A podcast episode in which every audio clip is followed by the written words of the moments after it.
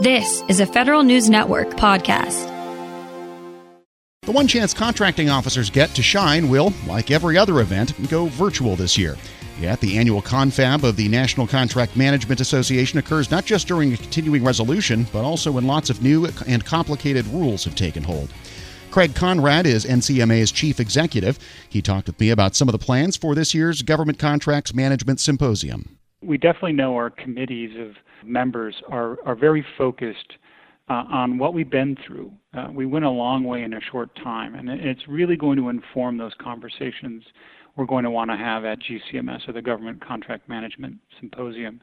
Uh, we're really going to draw on what our uh, NCMA president, Melissa Starinsky, is calling on our community to do, which is let's learn from this crisis. And the theme this year is the path to resilience.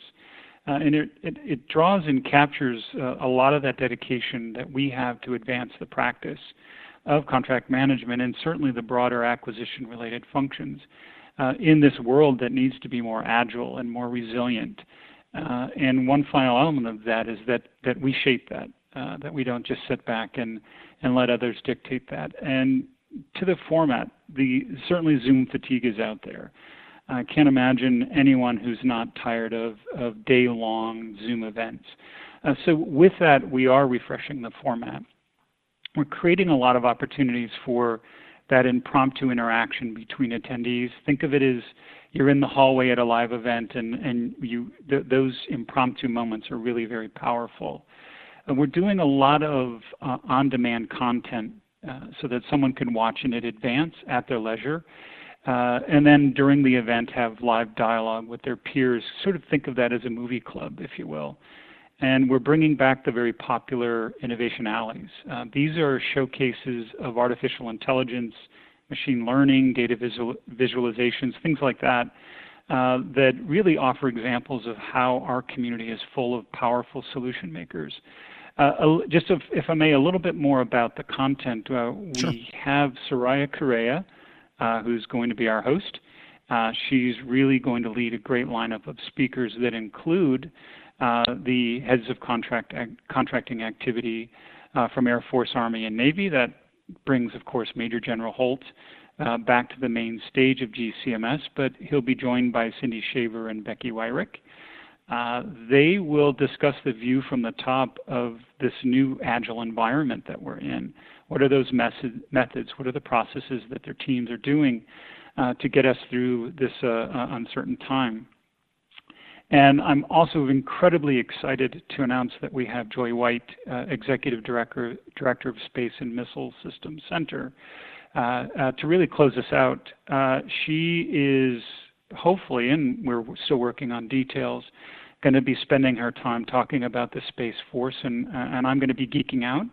Uh, I am a big fan of what's coming there, and certainly there's a lot of conversations that the world knows about how they are ramping up and and preparing to uh, uh, to, to put this great branch into into into operations. But the other element here that's exciting is that Joy is going to serve as our host for next year's World Congress. Uh, and as she closes out GCMS, she's going to offer a preview of what's to come. And I'm sure she's going to join us all in hoping that uh, we will be in person in Denver uh, next July. Uh, and finally, we're, we're really excited about uh, launching a new certification at GCMS. This is our new entry level certification. It is the assessment exam for our ANSI accredited contract management standard. Uh, so we're really trying to create and cut a new path for those new to the profession uh, and help them on their professional journey. So it's very exciting. It's going to cover both buyer and seller, and uh, we'll have a bit more information uh, along the way, but certainly close it out at GCMS.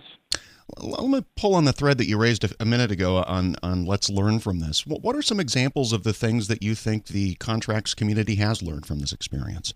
Well, I, there are certainly a lot of innovating things that our members are doing, and uh, that goal of of trying to benefit from this in years to come. Certainly, the pain and the immediacy of this crisis.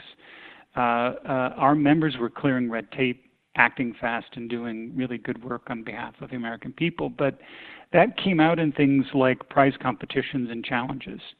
FAR flexibilities uh, and non-FAR authorities where our members were really quickly getting out there, finding suppliers and, and awarding contracts. I think there, there's an element here that reflects agility. Uh, certainly about testing solutions and capabilities, uh, and really being prepared at, for a high speed to need. Uh, I, some of the other examples, uh, and back in July, we had really good conversation with Hondo Geurts at our World Congress, uh, really talking about how uh, COVID-19 helped to accelerate through this disruption. Uh, his view is really you got to shake up the status quo, and as he called it, scraping off the barnacles, uh, a really great nautical term. But he gave those examples that the Navy has done to uh, really leverage the preparation that they've been doing, uh, but bring in sophisticated supply chain mapping that's been really powerful, not just on the acquisition side, but the procurement side. Uh, data analytics, uh, we've certainly been talking about that for, for years, but now we have a chance to apply it.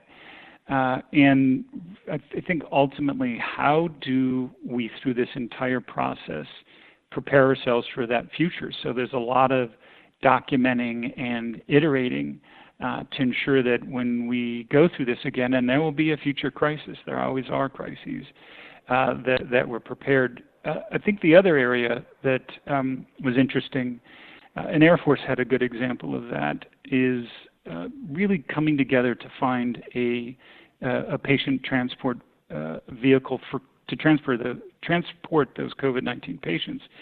The, the the concept that that they brought in was really bring the team together, and it's not just uh, the need definer that's going to sit in a room and def- define what it is. They really went out and said, let's get these engineers together. And as Major General Holt likes to call uh, them, the contracting ninjas, and then join them with the functional ex- experts to get that design and procured prototype out the door as fast as you can. And in their case, it was in a matter of weeks.